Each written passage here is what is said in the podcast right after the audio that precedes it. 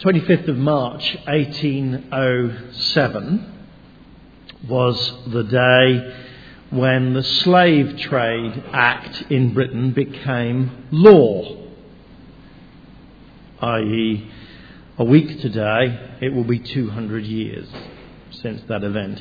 Actually, it was part of a longer story. Um, slave trading in, on British soil had actually uh, already been made illegal. It was illegal from the 12th century onwards.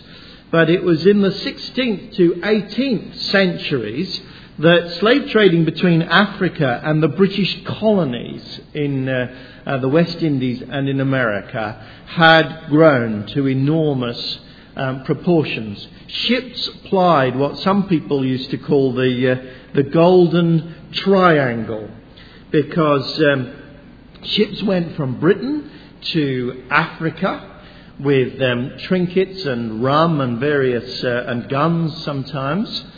Um, there, they traded with African leaders, giving them, handing over their, their um, booty in return for slaves.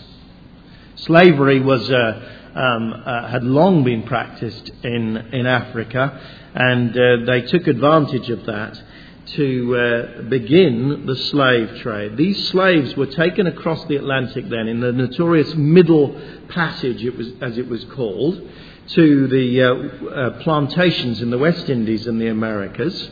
And then in uh, the West Indies and the Americas, having sold their slaves, they bought sugar mainly, other spices, and a few other things, and brought them back to Britain.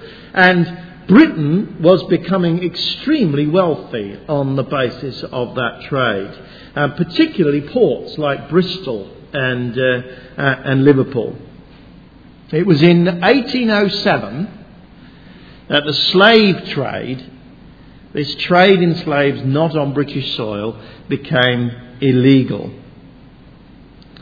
Wasn't the only thing that needed to happen. It wasn't until 1833 that um, slave owning became illegal in the British colonies, and uh, it was later than that in America.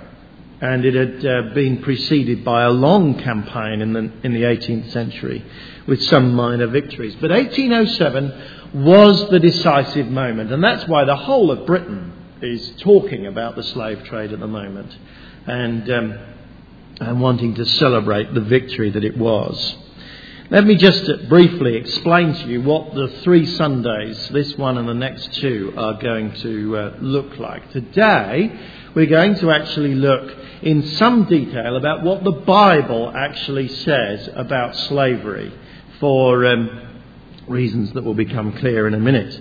Then next week, um, it will, uh, the, the service will actually be um, uh, not around a, a, long sermon, but mainly around actually a number of people giving you some potted biographies of some of the major figures in the, in the abolition movement in Britain. And I hope you'll enjoy that. I hope that will feel like a real celebration next week as we look at some of these people from history.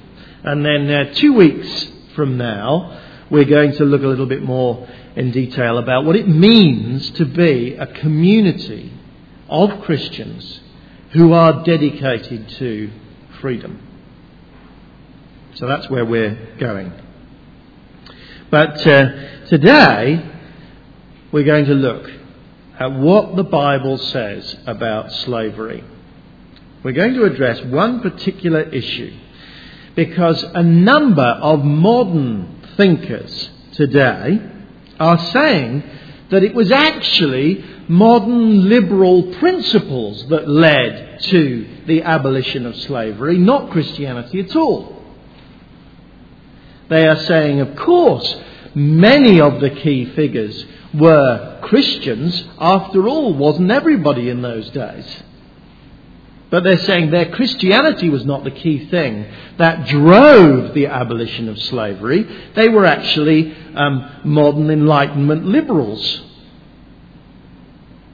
More than that, they say that uh, um, these people had to specifically refute what the Bible said and go against what the Bible said because the Bible itself tolerates slavery. And it's that claim that, um, uh, if you haven't heard it already, I suspect you will at some point over these next few weeks, that I want to specifically answer. And I want to do it in terms of um, uh, looking at one uh, um, figure today who, uh, in America and a little bit today, is particularly outspoken on this. Sam Harris, who is uh, um, an outspoken atheist, says slavery is challenged nowhere in the New or Old Testament. Slaveholders in the Old South, that's the South of America, used the Bible to defend their practice. He said it was conversation, not faith, that ended slavery. And I want to say to you this morning that is wrong historically, at least in Britain. It was the faith of Christians that was the engine behind the abolitionist movement. I want to say to you actually it's wrong biblically because actually slavery, as Daniel's already um, alluded to, was challenged in the Bible profoundly in fundamental ways. And actually the abolitionists saw that when they read their Bibles. Sam Harris is right that the Bible does mention slavery and it doesn't always condemn it. So we do need to spend a little bit of time working out what the Bible has to say so that we will know what actually was going on 200 years ago. First of all, then, we need to look at the Old Testament and slavery and survey just briefly what the Old Testament does say about slavery. And the first thing we need to recognize is that slavery was universal in Old Testament times amongst the nations. Every nation held slaves. In other nations, those slaves were simply treated as property to be disposed of as the master wished. But actually, um, it is the Old Testament which takes that and fundamentally changes the attitude to slavery that Old Testament people were to have. They, for instance, had a fundamental and important concept that underlay um, all the Old Testament laws about slavery. It was this that slaves are fully human. Job chapter 31, for instance, when Job is talking about how he has behaved in a righteous way according to the Old Testament law, um, uh, says, uh, uh, have, if I've denied justice to my men servants and maid servants, my male and female slaves, when they had a grievance against me, what will I do when God confronts me? What will I answer when called to account? Did he, not he who made me and the womb make them? Did not the same one form us both within our mothers? So Job is saying we are both fellow human beings me and my men servants and maid servants. Indeed, he's saying they have legal rights. Do you see that? They have a grievance against me. They can take it somewhere. He says, I am accountable to God for how I treat these fellow human beings with mothers. Appropriate on Mother's Day. That, that attitude towards these, uh, um, the, the, these um, men and women is radically different from the attitude of 18th century slavers. In 18, uh, uh, um, 1781, for instance, uh, there was a notorious incident uh, associated with a ship called the Zong. You'll hear a little bit more about it next week, but let me just uh, mention it this morning. On that occasion, for um, insurance reasons, actually, the captain of the ship decided to turn 133 slaves um, into the water, and they drowned. It came to light because he then claimed insurance on them. And in the court case that ensued, the active case was made that this was no more than throwing horses into, like throwing horses into the water. They are livestock. Those were the attitudes in the 18th century. And far, far from the attitudes of the Old Testament, perhaps 3,000 years before that. The Old Testament, then, in recognizing um, the uh, fundamental humanity of uh, the human beings, all other human beings, set in place limits to its understanding of slavery. There was, for instance, a general admonition not to rule harshly. Leviticus 25:43, for instance, says, "Do not rule over them ruthlessly. Fear your God." This is a God who cares for them, says the Old Testament. Whatever rights a master may have over these other people, they are not to be exercised with ruthlessness. Uh, uh, more than that, slaves, particularly in the Old Testament, had rights. They had the right to life. In Exodus chapter 21, verses 20 and 21, it's explained that if a man beats his slave um, and the slave dies, then the, the, master must be punished. He had no right to beat a, beat a slave to death. Completely different to all the other cultures around, where they had absolute right of life over their slaves. Indeed, in Exodus 21 as well, there was the right to compensation for injury. We'll see in a little, little while that um, uh, slavery was, was um, commonly uh, used instead of someone paying their debts. And uh, in Exodus 21, it explains that if someone, say, loses an eye or a tooth, they would normally expect financial compensation for that. But if they're a slave, then the equivalent is let them go free. Any debt that they may have had outstanding is abolished if someone has treated them in that unfair way. Or um, uh, uh, women female slaves had the explicit right not to be sexually exploited. The Old Testament sets down very clearly that actually, if a man has sexual relationships relations with his female slave, she becomes his wife, or at least his concubine, which was another type of relationship which was um, uh, permitted in those days. And uh, if after that he dismisses her and uh, and so on. That's like a divorce, and she's to go free. The act, actually, of her becoming his sexual partner effectively liberated her from slavery. It was not right for that sort of unequal relationship to happen within a marriage type relationship. It was not allowed, not permitted. Now, I would uh, want, want to um, Oh, let me say, let me, let me um, pick up on this before we um, go any further. Slavery also within Israel was, was uh, uh, of limited duration. Generally, the maximum amount of time that you could be a slave was six years. Every seventh year was a year of release for slaves.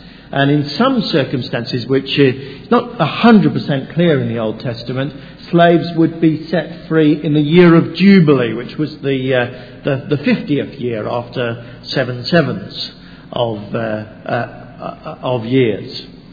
What it meant at the very least for a slave in Israel is that they couldn't be a slave, there couldn't be generation after generation of slaves. That uh, uh, slavery did not become then something that a, a whole family um, endured for generations. Um, and uh, in most cases, they could only be required to endure it for uh, a maximum of six years.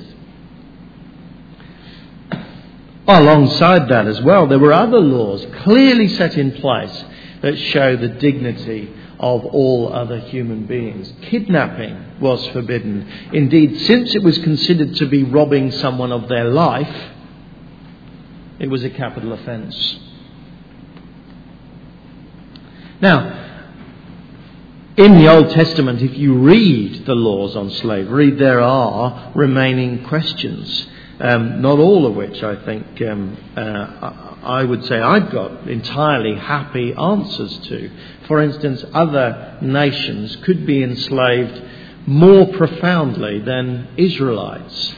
Many people suggest that's because um, in Old Testament times there was a consider it was considered that the other nations were under a curse that God had not yet lifted.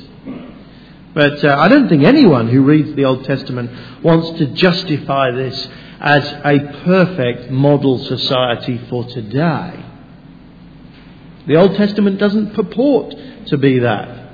Even the New Testament doesn't treat the Old Testament in that way. Rather, the Old Testament is working out principles about uh, mankind within a late Bronze Age culture. Many of the details uh, that are set out of how Old Testament believers were to, to behave are, were no longer relevant by the New Testament times and are certainly no longer relevant to, for, for today. It would be ridiculous to think that we are to go back to governing ourselves in the way that Bronze Age people did. But the principles that begin to be set out within that late Bronze Age culture are radical. And it is those principles that Christians have always said are to be worked out now in a subsequent and new generation. The Old Testament revolutionizes the status of slaves when all the other cultures around were saying they're just property, the Old Testament was saying they're people. Sam Harris is, uh, is wrong then. Actually, he's wrong beyond that because it's not only a, a, an institution with limits, and it's an institution with a particular positive purpose. It was fundamentally used as a solution for insolvency. If a person became insolvent, bankrupt, for one of two reasons, then they could go into slavery. It may be that they committed a crime for which they were required to make some payment that they just hadn't got the, the uh, resources to pay. In which case, instead, they could become a labourer for up to six years for a, a master in order to effectively pay off their debts. Occasionally, they simply through bad management, they would, they would be heading for absolute poverty. In that case, voluntarily, they could say, rather than be destitute, me and my family, I will volunteer myself into this um, uh, position as a labourer for up to six years. And in return, I get bed and board and care for my family. Before the days of a welfare state, then, it was transformed into a system for caring for people who were heading towards absolute poverty. It's humanitarian aspect is, uh, is made evident when, in Exodus 21, for instance, it's made plain that a person could voluntarily decide that they will stay as a slave for the rest of their life. There's the rather quaint um, uh, little um, law. If a servant declares, I love my master and my wife and my children and don't want to go free, then his master must take him before the judges. There shall be some external adjudication to make sure that it is voluntary. He's decided he wants to do it. And then shall take him to the door or the doorpost and pierce his ear with an awl. He will be his servant for life. More than that, there were uh, provisions in Old Testament law for um, leaving slavery and those provisions were very generous. In Deuteronomy chapter 15, for instance, um, it, the law insists that they are to be su- supplied liberally from the master's herd. They must make sure that they leave the status of slavery where, with, with, uh, with plenty of resources. In uh, uh, in the year of Jubilee, everyone recovered their land as well, if they'd lost it through debt. The family didn't lose it forever. The land was returned to them, so that there will be, says the law in a number uh, of places, no poor amongst you. Israelite slavery, then, slavery in Israel, is very, very far from 18th century slavery. And the abolitionists knew that. The abolitionists read their Bibles, saw those things in the 18th century, and insisted again and again that Old Testament slavery, as they put it, is not properly slavery at all. These people are not, not uh, don't lose their rights. They are not bound for the rest of their lives. They don't face generation after generation of slave status. They have rights to go to law.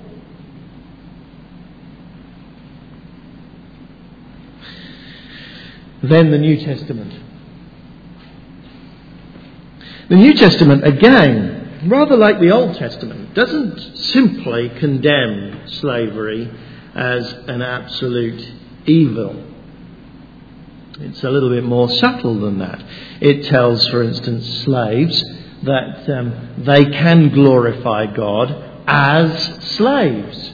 Just to take uh, the example of Colossians chapter 3, for instance, the Apostle Paul says, Slaves, Obey your earthly masters in everything. Do it not only when their eye is on you and to win their favour, but with sincerity of heart and reverence for the Lord. Whatever you do, work at it with all your heart as working for the Lord, not for men, since you know that you will receive an inheritance from the Lord as a reward. It is the Lord Christ you are serving. Anyone who does wrong will be repaid for his wrong. There is no favouritism. So um, um, the apostle is setting down a whole set of revolutionary ideas there. It is possible to live a dignified life as a Christian even within an unjust system. And it is not always our first duty to be revolutionaries, to overthrow that system. It is possible indeed, says the Apostle, within that unjust system to work as for God, to do a godly um, day's work as for the Lord. He's not justifying every aspect of slavery. He's just saying that because you find yourself in slavery, it doesn't mean that everything about your life has completely gone wrong. You can serve God in that, uh, that, that situation. And uh, as a principle, as a rule, you should do that. More than that, um, the Apostle. Uh, um, acknowledges that it is possible for masters to glorify God as slave owners in the first century. Masters, he says, provide for your slaves what is right and fair, because you know you also have a master in heaven. Which immediately, of course, brings us to something else very, very important that the New Testament does say about slavery. It is not an absolute evil, but let's be very clear there are um, attitudes of justice that the New Testament does require in master slave relationships. And for Christians, that is absolutely important. Christian masters, even if they continue in the first century to be slave owners, must provide for their slaves what is right and fair the principle of a fair day's wage for a fair day's work is, is, runs throughout the New Testament. You only have to look at what James says to people who don't pay proper wages to their workers to see how uh, um, important that is. Masters are to provide what is right and fair. A Christian who is an owner of slaves will have a very different attitude towards this person who works for them than a non Christian. Though they may not have to uh, formally emancipate that slave. There may be all sorts of reasons why that's not the best thing for them. But, says the apostle, to slaves now. Slaves should seek their freedom if they can.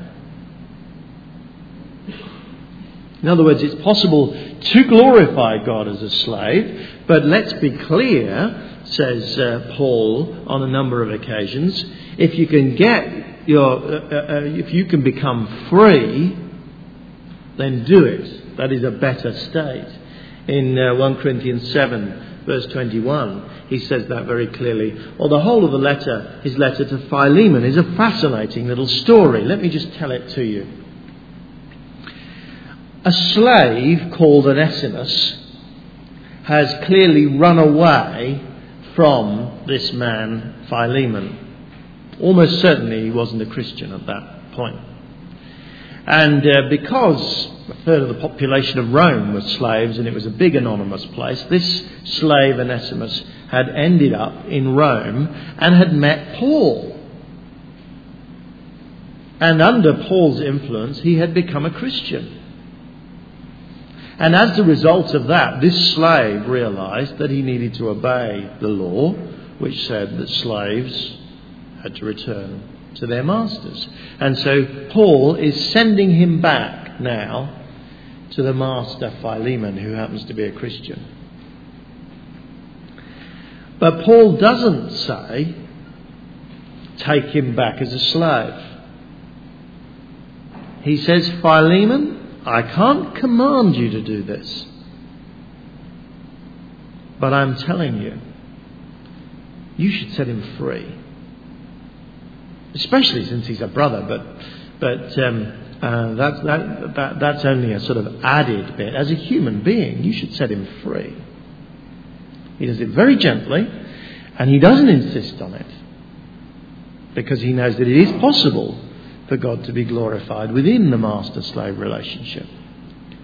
But overall, he's clear in his own mind. The best thing Philemon can do is set Onesimus free. Added to that,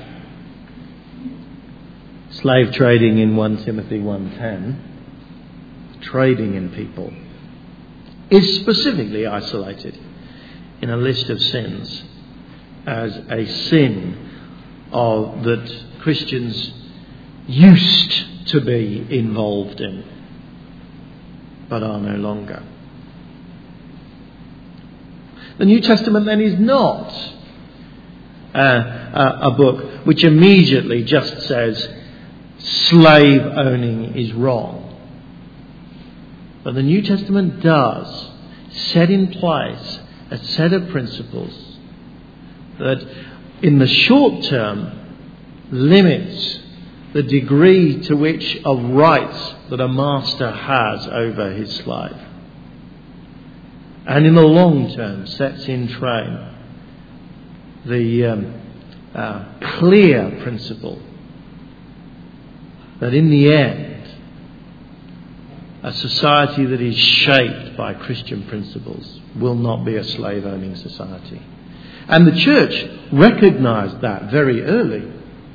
As I said, the church formally made slave owning, uh, uh, uh, slave trading illegal, even in the 12th century.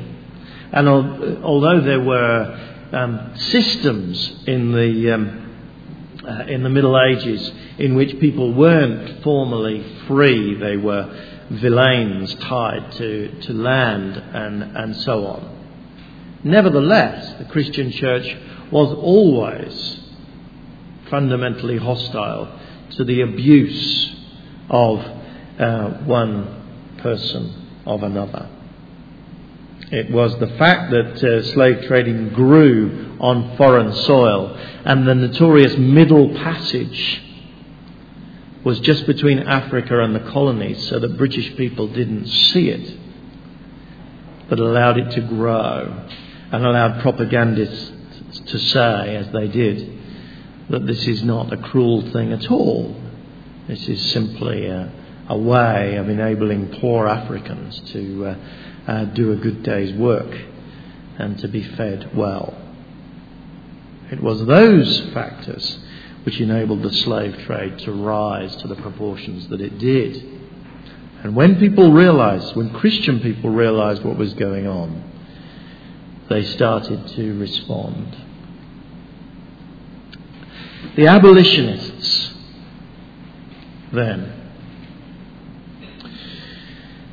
knew all that about the Bible.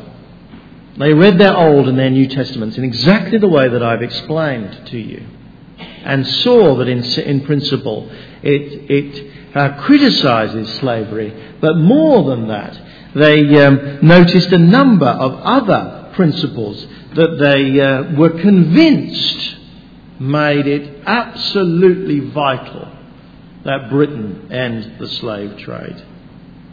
They, uh, for instance, insisted again and again that all human beings are of one blood. It's a quote actually from Acts chapter 17, verse 26, which in our NIVs says, um, From one man he made every nation. But um, uh, uh, in the King James Version, it read uh, slightly differently. And uh, for instance, this man, Olaudah Equiano, a former slave that you'll hear about more next week, he said, Oh, fool, fool who thinks that um, uh, the Bible tolerates slavery. Oh, fool, see the 17th chapter of the Acts, verse 26. God hath made of one blood all nations of men, for to dwell on all the face of the earth. All nations of men are made by God in God's image, says Genesis chapter 1, verse, verses 26 and 27. And the abolitionists saw that and were driven It is so different, say, from uh, David Hume, who was a skeptic about Christianity. Uh, who was formerly actually against the slave trade, but here is one of the things that he said in his uh, um, uh, piece of national characters, I'm apt to suspect the Negroes, and in general all other species of men, for there are four or five different kinds, are naturally inferior to the whites. In, in Jamaica, indeed, they talk of one Negro as a man of parts and learning, but 'tis likely he is admired for very slender accomplishments, like a parrot who speaks a few words plainly. The difference between Enlightenment thinkers and Christian thinkers in that age was chalk and cheese again and again and again. It was the Christians who read their Bible and said, These people are of one blood with us. More than that, they were nourished deeply by the theme in Scripture of freedom for the captives. The book of Exodus, where Israel in slavery was delivered by God out of slavery in Egypt, became the great rallying cry for black Christians in the colony and uh, colonies, and Christianity was thriving there, not least because of the compassion of the white Christians who went and spoke to them about the love of God. And they saw themselves as Israelites in slavery. They were deeply excited by what they saw about Jesus when he said that the Lord is, the Spirit of the Lord is on me to proclaim freedom for the prisoners, release for the oppressed. They saw that Christ is for freedom and that slavery is incompatible with it. Um, this quaint lady, Hannah More, more of her next week, for instance, wrote lots of little uh, ditties and poems. Shall Britain, where the soul of freedom reigns, forge chains for others she herself disdains? Yes, Britain has learned what freedom is about from its Bible. How could she then place uh, human beings in chains? Even if they are black and in another part of the world. Or the uh, great principle, the golden rule, as the Bible puts it. Love thy neighbour as thyself. Again, nourished many, many Christian thinkers as they meditated on Scripture. Um, Granville Sharp, more of him next week, said, The glorious system of the gospel destroys all narrow partiality and makes us citizens of the world by obliging us to profess universal benevolence, but not especially but more especially, we are bound as Christians to commiserate and assist to the utmost of our power all persons in distress and captivity. The glorious system of the gospel does that, said Granville Sharp. Because the gospel tells me to love my neighbour as myself. And when someone tried to make that a narrow definition of who is my neighbour, Jesus blew it out of the water with the parable of the Good Samaritan. The abolitionists knew that. And then, slightly more um, ominously, again and again, the abolitionists appealed to another principle they saw throughout Scripture God defends the poor, God takes vengeance on those who abuse the poor. They warned that of individual slave to individual slave traders, and they said it applies to nations too. A nation can be judged by God if it abuses other people systematically. Just to give you one person, William Cowper, great um, hymn writer, friend of John Newton, who was also against uh, slavery um, wrote a poem in which are these lines Remember, heaven has an avenging rod. To smite the poor is treason against God.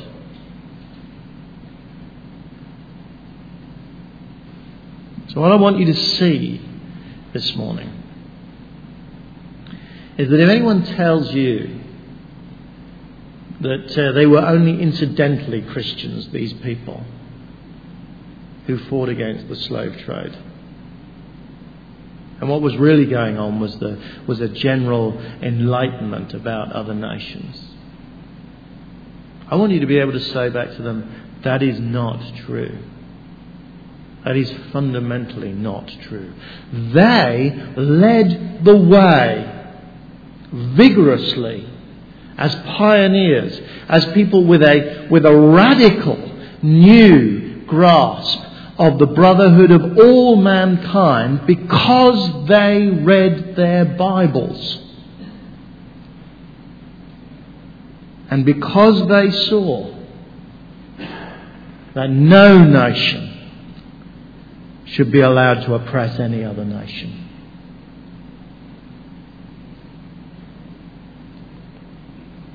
What about today? I want you to take time to discuss this in, uh, in your groups uh, this week. But let me um, uh, suggest a few um, applications. Don't you think this tells us to read our Bibles carefully?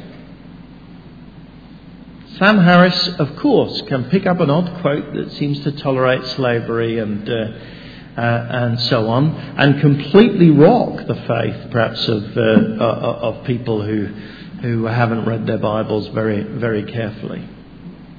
Have not seen how the Bible fits together.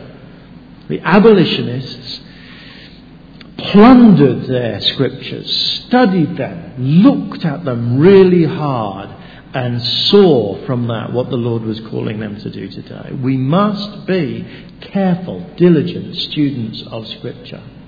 And uh, this tells us something amazing about the power of biblical truth. You know, the movement against slavery began really amongst just a few marginalised eccentrics. And yet it changed the world. Their eccentric view that all human beings were equal has now become a universally accepted norm. Because they saw it in Scripture and they fought for it and they spoke for it and they did it for decade after decade through defeat after defeat, but they were not going to stop because Scripture told them.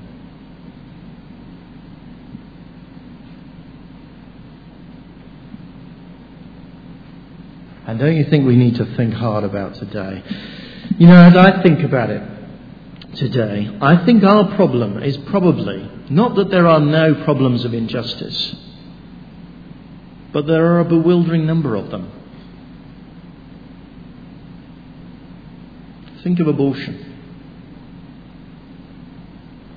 Christians have always read their Bibles carefully and concluded actually that Scripture te- teaches that from the earliest stage, in a mother's womb, that little infant is precious to God and is treated as human. And uh, today we, we live uh, in a world that doesn't acknowledge that. And just as the middle passage was only between Africa and the colonies and not seen in polite British society, I fear that we so little see and meditate on what's going on.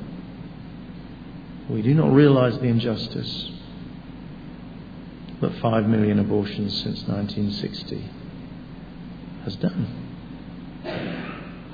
Or think of the trafficking of women, the modern slavery that we'll talk about more, I think, in the next couple of weeks. But uh, in Oxford,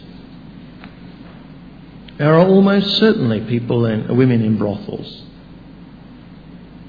who are effectively slaves. I think about global warming, in which um, uh, a small minority of the population consumes enormous amount of um, uh, unrenewable resources, and populations elsewhere face tragedy. I think about third world debt, which has been a campaign for for some time, or think about child poverty in, uh, in this country, and on, on the list goes. What is the Lord calling you to be concerned about? I suspect that in today's world, it's not going to be that Christians as a whole grasp one issue and drive forward on that one issue because they see that as being the great sore in our society. So I'm not sure there is one issue like that. There are lots of them. Maybe different people amongst us will be particularly concerned about one or other of those issues.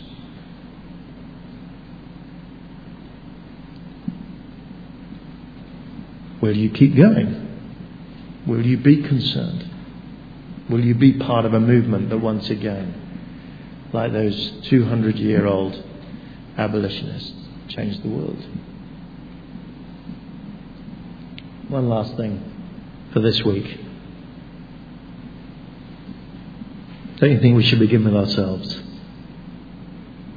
It was the Quakers who started the um, abolition movement. Quakers who were a rather quirky lot. And um, they held a very strong view that all men were equal. Elizabeth Fry, when introduced, who was a Quaker, when introduced to the Queen, refused to curtsy and uh, caused some shock and consternation in the court as a result of that. But um, those Quakers suddenly realized that the same applies the other way as well. If they're refusing to call anyone who's in authority over them um, intrinsically bigger than them, surely they should refuse to call anyone who is under them any smaller than them. Some Quakers were slave owners. And they gave up their slaves. And then, as a result of their own renunciation of that behaviour, they started to think, we must campaign for this. more widely. And their personal example and zeal led to the beginning of a new movement.